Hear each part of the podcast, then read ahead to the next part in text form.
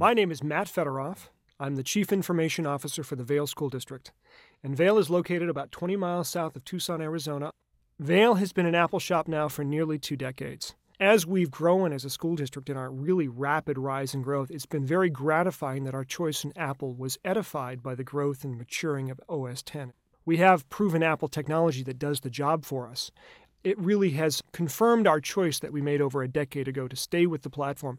We use a variety of Apple technologies. We have client desktops in the client server arrangement. We have mobile carts. We have laptops used by teachers, by administrators, by our leadership team. From a systems perspective, what's in the closets and in the server rooms, that's all Apple. We use Open Directory as our directory service, so we have all of our students and all of our teachers in a shared directory structure. And that gives us a lot of power to do interesting things.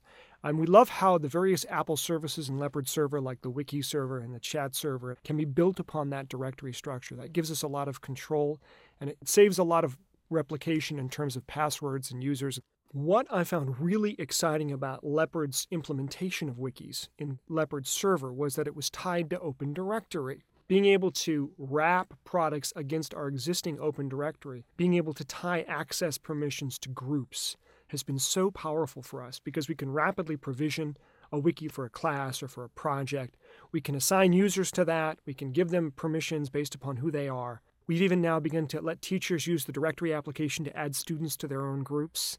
So they can create a class wiki, they can add students to that from their desktop. That's incredibly powerful. And in a way that simply is not available with third party products, we used to ship the portables out for repair to an authorized facility. But then, starting two years ago, we actually brought a certified technician on staff, and that was an individual who we sent through the Apple authorized training. It's allowed us to bring repair work in from other school sites.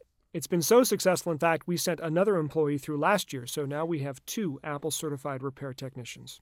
When we IT professionals talk, we can get into comparisons about hardware, megahertz and gigabytes, and we can talk about bandwidth and our switching infrastructures. However, school IT professionals need to realize that ultimately it's about the experiences that we deliver to students.